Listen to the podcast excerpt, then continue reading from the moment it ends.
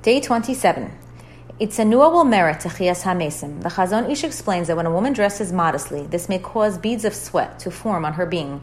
Subsequently, Hashem collects these drops and keeps them in his treasure house. In the future, these drops will turn into dew, which will revive her at the time of Techiyas HaMeisim. Thus, she is rewarded eternally for her sacrifice for Tznius.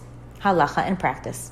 Garments must be made from material which is of adequate thickness so that the skin and or the outline of the body cannot be seen through the garment. Even when the body itself cannot be seen, it is possible to make out the form of the undergarments from the front or back. It is also forbidden. Many people unintentionally err in this area. They observe themselves from the front and assume that the garment is kosher. However, they are unaware that the form of the inner garment can be seen from the back. Therefore, it is crucial for every woman and girl to have an observer check all shirts, blouses, t-shirts, robes, and dresses against the sunlight to ensure that the form of the body or the undergarments cannot be seen at all through the clothing. How is this done? The woman wearing the garment should stand facing the person who is checking the garment on her. The woman's arms should hang loosely, slightly away from her body. Sunlight or some other good source of light should be at the rear of the woman wearing the garment. And the checker should stand a few feet away out of the glare of the sun.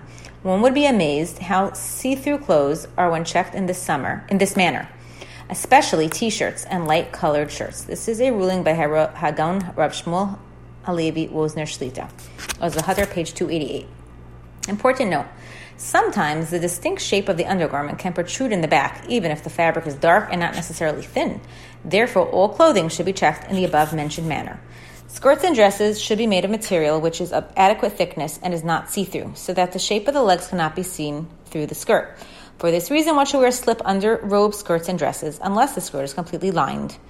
One would be amazed to notice that the shape of the legs can be seen through skirts and robes that are worn without a slip.